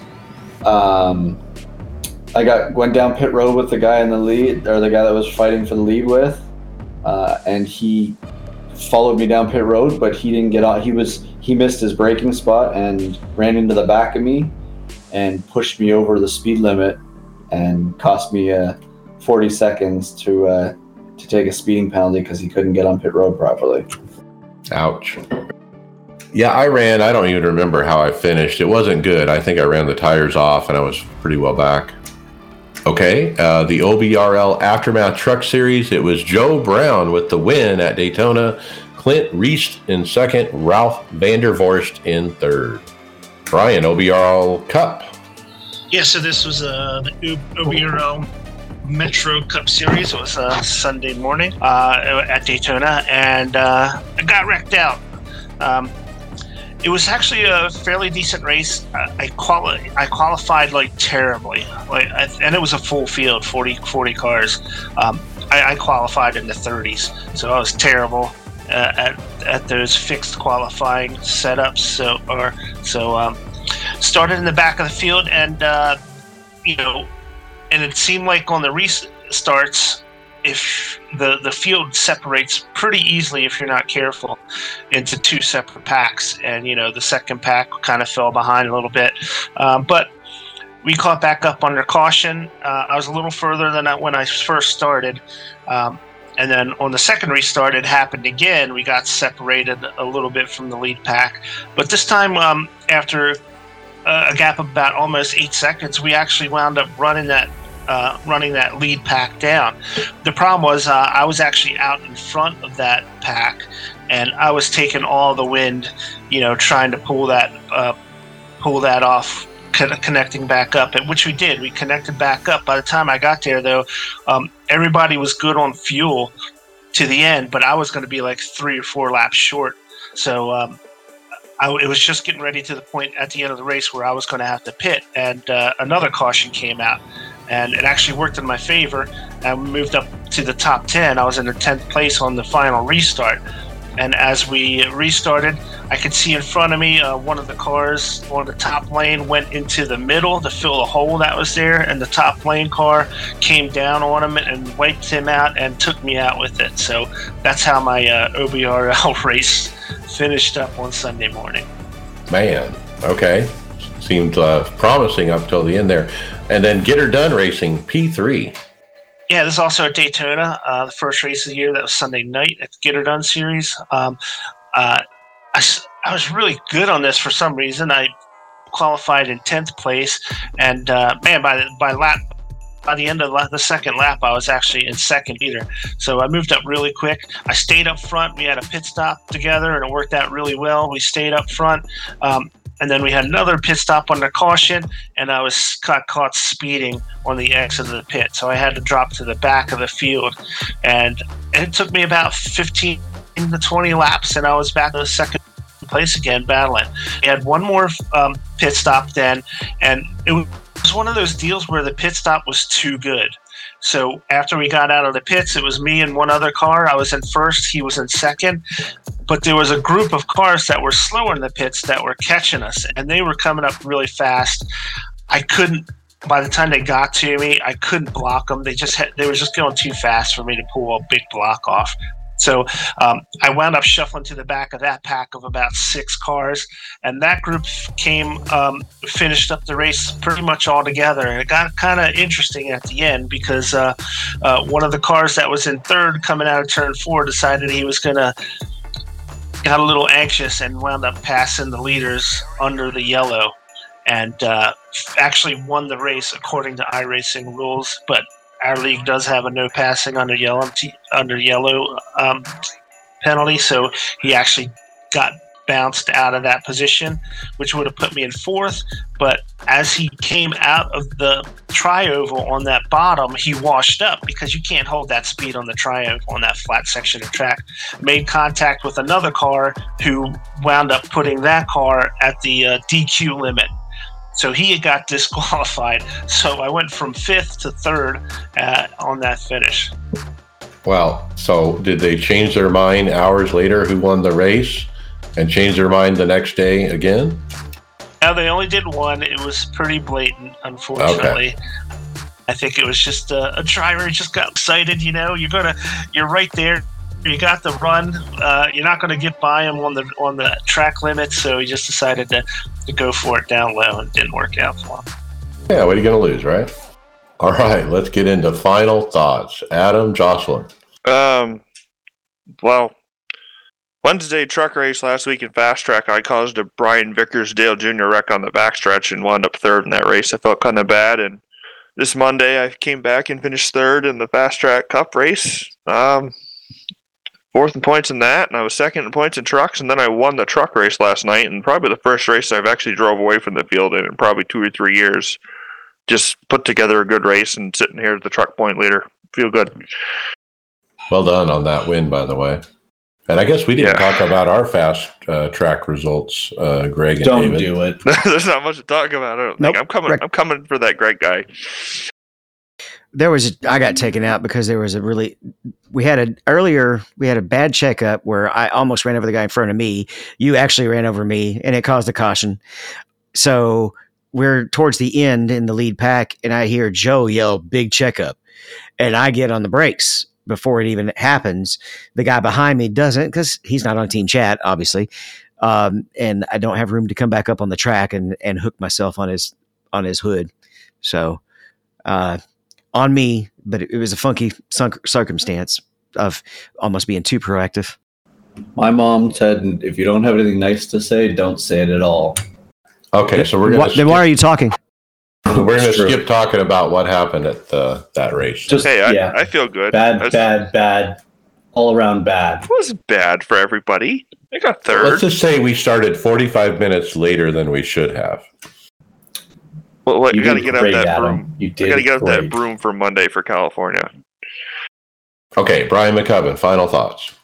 Um, so yeah, so I just was talking about my OBR race on Sunday morning, the next gen car. Well, um, I was working on a paint for that uh, series and um, did not get get it done in time. So I just wound up using you know a default paint. Um, in that race, you're supposed to use the the sponsor car that you announced. So. But um, you know it's not that big a deal. But the cool thing, well, one of the guys noticed that I wasn't running a paint. I was running more of a generic car, and he asked me about it. I was like, "Yeah, well, I, I just don't have it." And um, man, later that night, I get a, a, a message on Discord from him. It was uh, Mike Fifty Watts. If you I heard of him through some of their talks before, so Mike Watts, he actually painted a car for me and sent it to me. Say, hey, here's a car idea if you want to use this. You know, not knowing that I was actually working on one. Um, so I texted him back. It's like, dude, that was so cool of you to do, and it really was. I mean, how cool is it to have somebody just randomly make a paint for you and just send it to you, offer it to you for nothing, basically. And uh, but I told him I already had one in progress. I just hadn't finished it yet. But you know, this is the kind of cool things uh, that this community promotes, and uh, even these leagues like OBRL promote. Such great camaraderie, great guys willing to help each other out. Very good. Love that community. David Hall, final thoughts. So I've been a proponent for quite a while now of us uh, collaborating with some of the other iRacing podcasts out there, especially the ones that are particularly uh, complementary to ours. And uh, next week, I'll be going on as a guest for uh, the Into the Apex podcast. Uh, they're they've got a nice format. They talk. They know sports racing, particularly IMSA, as well as we know NASCAR. Um, and and so it's it's going to be a ni- nice fun trip. And at some point, we'll be having one of their hosts over here as well. It's a little cross promotional gig. All right, love it. Uh, let's uh, let's work together, right? All right, Greg Hecktus, final thoughts.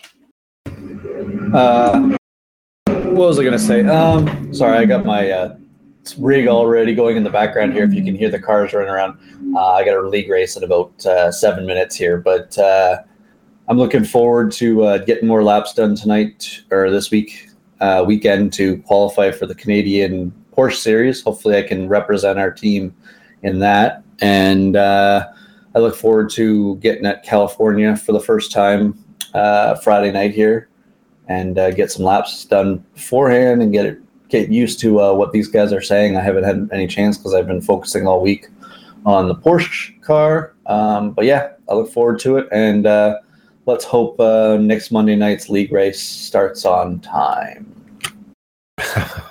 all right. And uh, special guest Will Gibson, thank you so much for coming on and joining us again. And you're, of course, welcome anytime. What are your final thoughts? No, no, I'm just glad to be on. It was good to kind of catch up with everybody, and uh, uh, I didn't speak much there towards the end because I haven't done a lot of racing, so I didn't have any results. But uh, it's nice I don't have to listen to the show tomorrow, so that's one less podcast I have to try to cram in this week. Um, but no, I appreciate you guys having me on, and uh, that uh, first Lionheart race is actually a, a, week from today. I just got an update on that, so uh, I'm looking forward to that, and um, maybe I'll uh, come on a little more often here and there. Yeah, we're happy to have you. Um, come on by. All right, my final thoughts. Uh, wow, this F1 NIS style series has gotten my attention. Um, I think I'm going to run it, and uh, and this kind of ties in with the wheel I want to buy. And uh, I don't think I'm going to pull the trigger on the wheel yet. I'm just going to kind of bide my time, uh, see how the I've heard there's some firmware challenges with the cube controls. I want to kind of see how that plays out. Um, I don't know. I, am still on the fence on the wheel, but uh, excited about this F1 thing. I think I'm going to try it. Uh, NIS, I feel like I'm starting over. Uh, my iRating is tanking. I'm headed to bottom split. Um, there's no question. Um, it's just relearning how to drive after you know driving you know crap NASCAR you know low horsepower crap for the last two years. You can't We're starting down, over. Mike. There's too many down in that split already for our team. well, I think I'll get it eventually, but uh, I got to figure out the, the, the steering ratio crap, and I just feel like uh, I'm I'm not turning the wheel enough. Um, so there's just some work to do, and as David says, you can't really practice these things. You just got to race them to learn. So uh, that's what we'll do. We'll keep racing. Did you tell him not to practice? What the heck? David. No, I told him to practice in A opens. Practice by running A Oh, okay, my bad. But wouldn't I just get to bottom split that much quicker if I did that? Hey, practice sessions don't hurt. Yeah, I lose anything. I turned about 80 laps before I ran an 80 an A open. Still, but you still learn more it just under race pressure than you ever will going around in circles. Yeah, I run practice laps. I ran 25 laps, but I still wrecked. But uh, that's okay. I'm happy uh, that NASCAR made these changes. I'm happy we have horsepower, even though I can't drive it. But at least, you know, we're not running around here with the, the throttle down at 100% the whole time. Thank God we're not doing that. So, with that, hey, we'll see you on the track later.